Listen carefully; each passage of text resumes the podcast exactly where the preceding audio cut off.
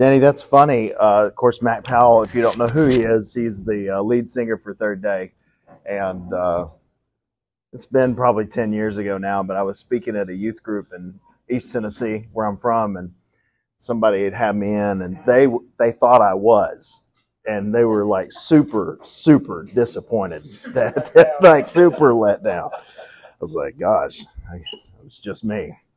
But uh, anyway, it's so good to see you all here. Um, so very much love and appreciate your pastor and just the encouragement he is to other pastors here in this area. Oh, can you not hear me? Can y'all hear me now? Is that better? We good? That air unit comes on back there. Okay. Is that better now? We good? Okay. Cool. But uh, so appreciate your pastor, and it's so good uh, to be here and share this time with each of you. I see several folks in the room that I know and love, and it's a privilege to see all of you. It looks like you all have the look of like sunburn, sun glaze, exhaustion, and like the look that I know everybody has right before preaching, right? so anyway, I asked uh, Pastor Danny. I said, "So what would you all like tonight?" And he said, "Hey, just to bring bring a message tonight. So hopefully this will be an encouragement to you. And if you've got your Bible, or you can pull it up on your phone if you want to, go to the Gospel of John, the Gospel of John, and looking down in John chapter 11, verses uh, 38 through 42. Um, actually, we will reference that, but the really the main thrust of what I want to say is actually in John 12. But the reason I said John 11, 38 through 42 is just a reminder of what took place there. I'm not going to take time to read that to you I just want you to have it in the back of your mind as what has just taken place. In John chapter 11, verses 38 through 42, Jesus raises Lazarus from the dead. So, this is this huge moment in the Gospel of John where a man literally comes walking out of the grave. And hearts are strengthened, encouraged. People are scared to death. And of course, the religious leaders want to kill him. But then comes this really strange story in John chapter 12. And it's about Jesus and specifically a woman, and her name is Mary. Pastor Jenny, a few years ago, I did a sermon series on the Gospel of John. I think it took me two and a half years. Uh, I, it was it was a long one. I've never done anything like that before. I think this section of John became my absolute favorite and it was the anointing of Jesus at Bethany. So I want to talk to you tonight briefly about finding our place at the table. We're all sitting at tables tonight. You all have just shared dinner together. And I want us to think about the characters that are going to be in this story. I mean, y'all are here on Mission Day. I'm assuming you probably know who Mary, Martha, and Lazarus, and certainly Jesus are. And You've probably heard of Judas and the other disciples. Those are the characters in our story. But what I want us to do is try to place ourselves in this story and pretend like we were there. Because the people who were there, it astonished them. It astonished them what took place. So, beginning in John chapter 12, and verse number one, it says this Six days before the Passover, Jesus therefore came to Bethany, where Lazarus was, whom Jesus had raised from the dead. So they gave a dinner for him there. Martha served. Lazarus was one of those reclining with him at the table. Mary therefore took a pound of expensive ointment made from pure nard, and anointed the feet of Jesus and wiped his feet with her hair. The house was filled with the fragrance of the perfume. But Judas Iscariot, one of his disciples, he who was about to betray him, said, Why was this ointment not sold for 300 denarii and given to the poor? He said this not because he cared about the poor, but because he was a thief. And having charge of the money bag, he used to help himself to what was put into it. Jesus said, Leave her alone so that she may keep it for the day of my burial. For the poor you will always have with you but you do not always have me. Let's say a prayer together. Heavenly Father, will you open our eyes to see wonderful things in your word? Lord, help us to have a heart like Mary. It's in Christ's name we pray. Amen and amen.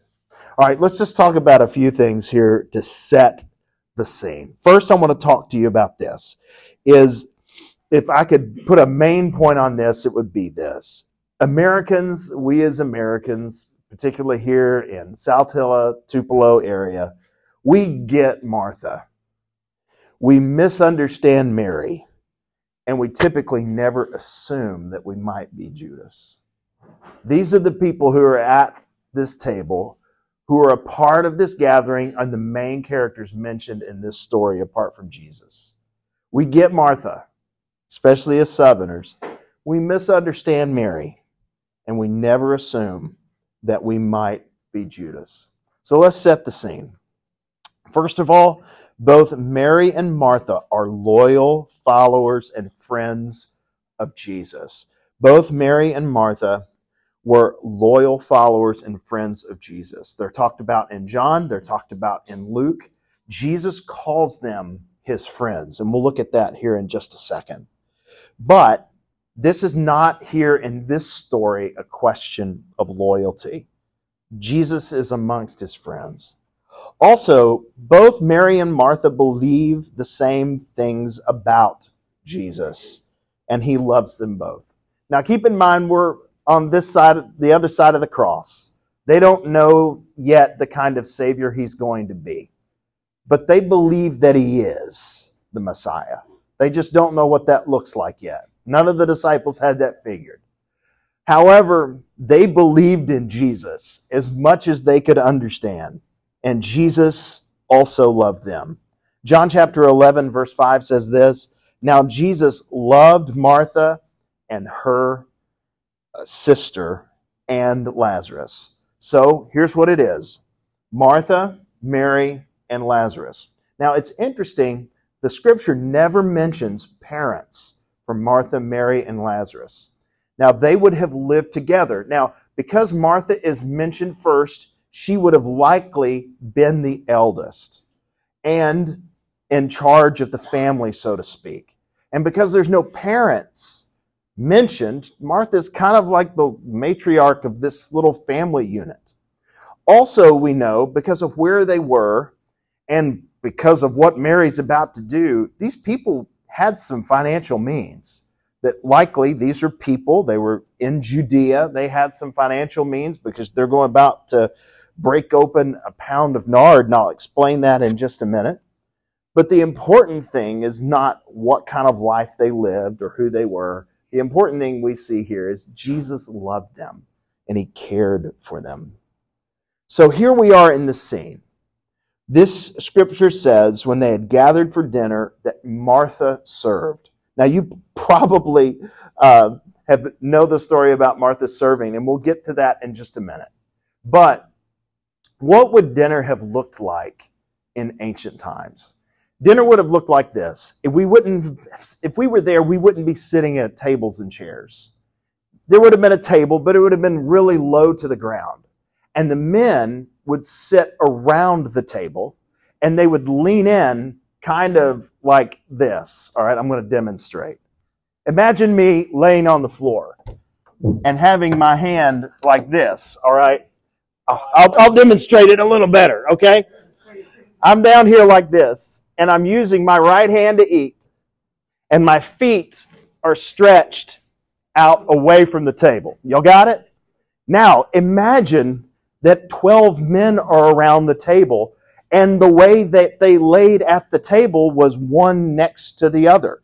In fact, when you read about the Last Supper and it says that John, the disciple whom Jesus loved, leaned up against the breast of Jesus, it's like, well, that sounds weird. How do you do that at dinner?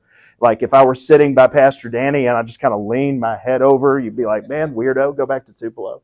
But um, no, what it would be is if we were laying side by side by side by side, John is just leaning back into Jesus because that's how they ate dinner. They were just there at the table. Now, what would happen typically during dinner is the, the men would have been around the table. Now, the table wouldn't have been round, it would have been a U shape, okay?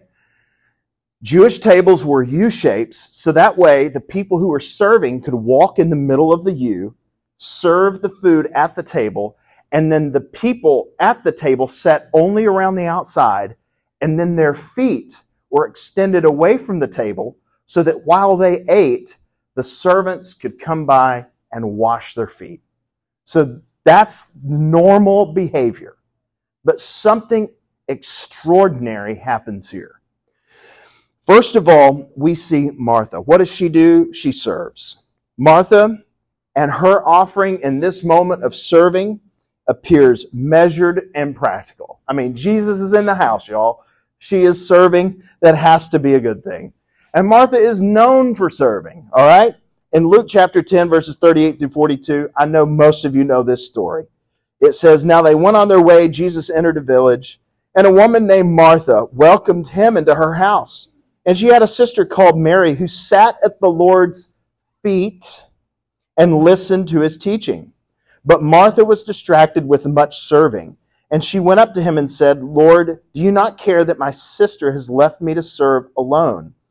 Tell her to help me. But the Lord answered her, Martha, Martha, you are anxious and troubled about many things, but one thing is necessary. Mary has chosen the good portion, which will not be taken away from her. So in that sitting, setting, Martha's serving, Jesus is sitting at the table, his feet are faced away from the table, and the servants would have come by and washed his feet. And in that culture at the time, women did not recline at the table. Why? It would have been awkward with the way they sat at the table. They really laid at the table. The women would sit at the feet of the men. And Mary wasn't serving, she was there listening to Jesus.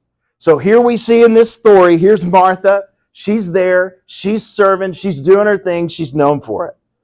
But something happens. We all understand Mary's heart, or excuse me, Martha's heart for serving. We all get that. Jesus is in the house. Work needs to be done. Get after it, serve, do it, good. She is not criticized in John 12 for serving the disciples. But something happens.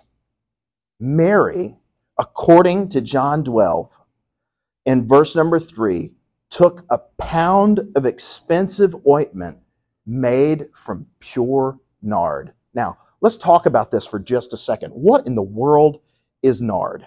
Well, in the ancient world, it came from one place. The ancient nation, which now is occupied by the modern nation Nepal. Now, do you, you know anything about world geography, Nepal is on the eastern side, like the Chinese side of India. It is way, way, way far away from Israel, where this story is taking place. In fact, it would take you hours in an airplane today to fly from Israel to get to Nepal. Imagine in the ancient world how long it would have taken to get to Nepal and to get that nard that can only be found there all the way back to the Middle East. Now, another thing, the way nard and perfume worked it's not like modern perfume bottles that we have where you can like spray them and spruce yourself up. No, it would have been in a sealed clay jar so that once it's opened, it's spent. And typically people used nard to anoint the dead when they died, or perhaps on a very special occasion, such as a wedding or something like that. But most typically, it was just an asset. It was just an expensive thing to have. And most biblical commentators believe that Mary would have had this as her dowry. Now, What in the world is a dowry? The dowry is the financial blessing that Mary would have to offer a future husband. Like, for instance, regardless of what Martha is like, I don't know if Martha's got nard, but Mary has got nard. All right? And now let me put it in modern financial terms. I did the equivalent on the average income here in Lee County. A bottle of nard in Lee County today, according to ancient standards, would be about $65,000. Think about that. $65,000. Now, I want I want you just to imagine here for a second having a $65,000 bottle of anything. But having a $65,000 bottle of perfume and ointment. Could you imagine what you would treat something like that like? My house is a crazy place. God granted us six children. My son passed away, so we have five in our house, and there is always noise, destruction, and chaos, and we cannot have anything nice because no matter what we buy, it's torn up within the week. Why? Because my kids are crazy. But I can guarantee you, if we had a $65,000 bottle of nard in my house, it would be in my gun safe. It might even warrant me buying and renting a safety deposit box to keep something like that so precious that once you open this thing, it's done. Like it's spent.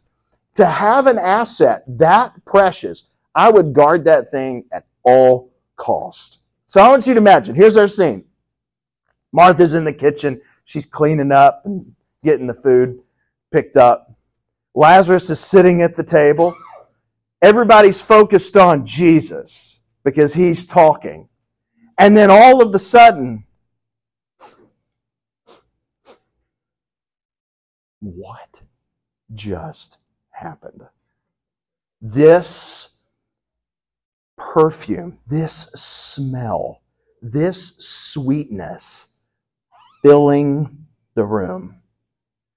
Mary's offering, even to us, at the surface seems like inappropriate nonsense.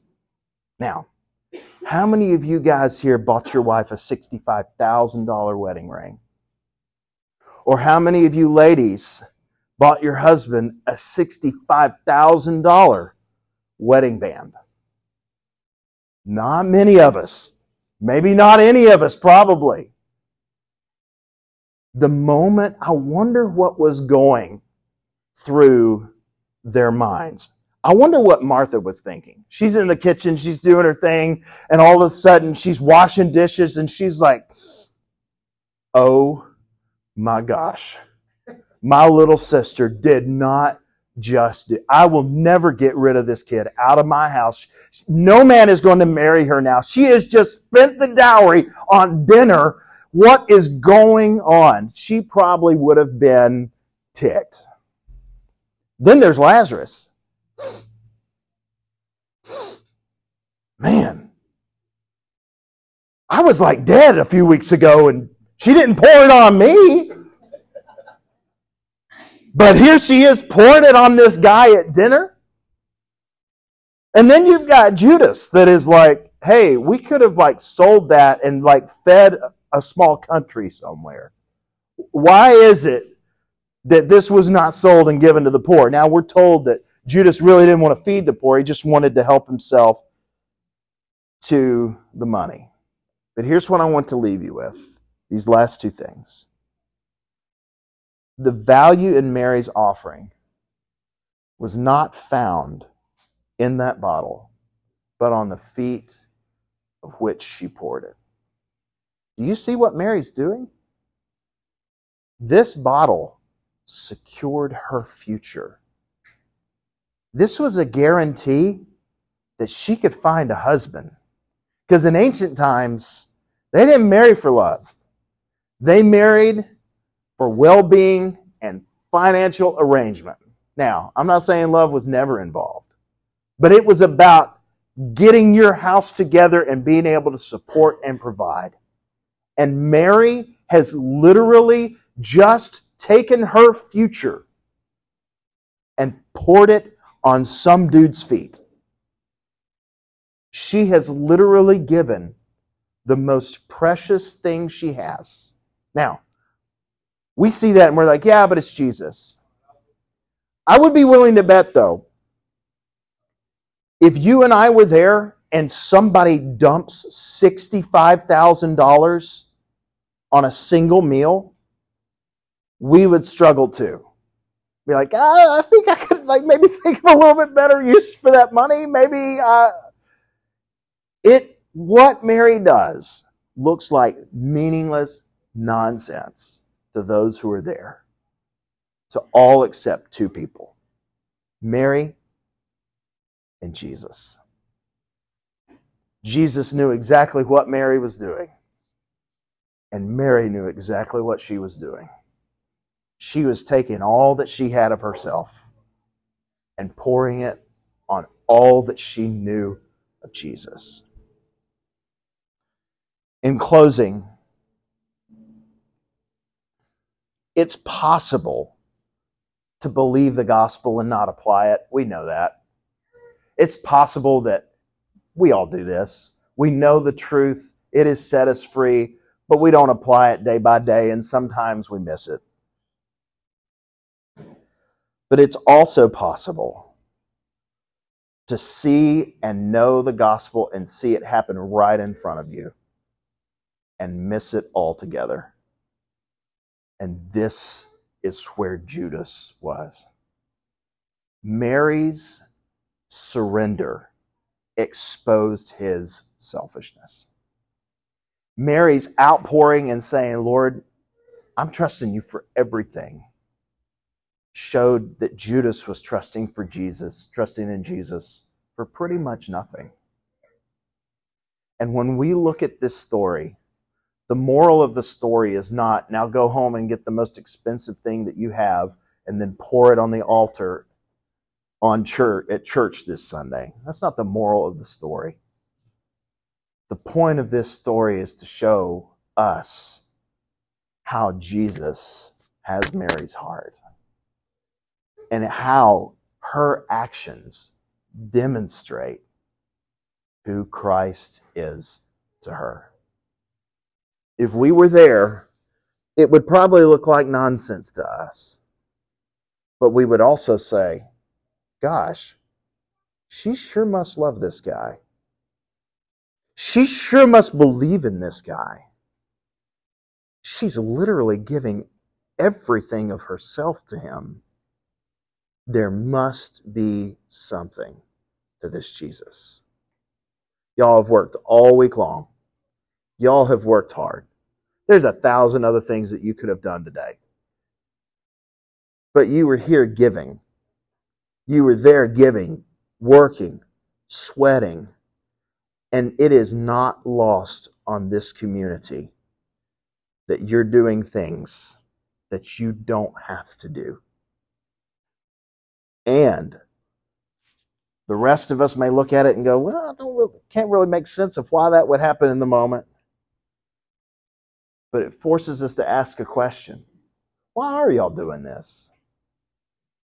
And for you, it's the same answer as Mary because of who Jesus is to you. That does not escape our Lord. And when we see this story, everywhere the gospel goes, we hear about this woman who literally gave everything for Jesus to have an anointing at one dinner, because that's just how much he meant to her.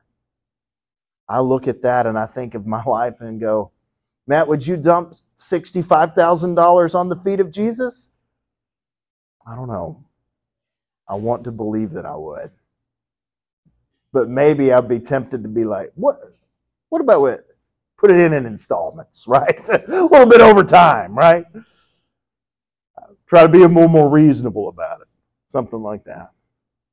That's not where Mary's heart is. I'll close with this thought.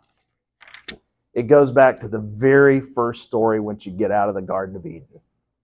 Abel brings his absolute best to God, and God accepts it. Cain brings something, just not his best. And we often think about what was really going on there. When you give your best, it's not just because you believe that God is worthy of your best, you're believing that God is able to provide all that you need. And it's a demonstration of your faith and trust in Him. When you hold back your best, what you are in effect saying, Lord, if I trust you with my best, I'm just not so sure I'm going to come out as good in the end as I would if rather if I didn't do this in another way. It's all about trusting God, the provider, and who He is. And this story of Mary shows us first and foremost what a position of surrender looks like.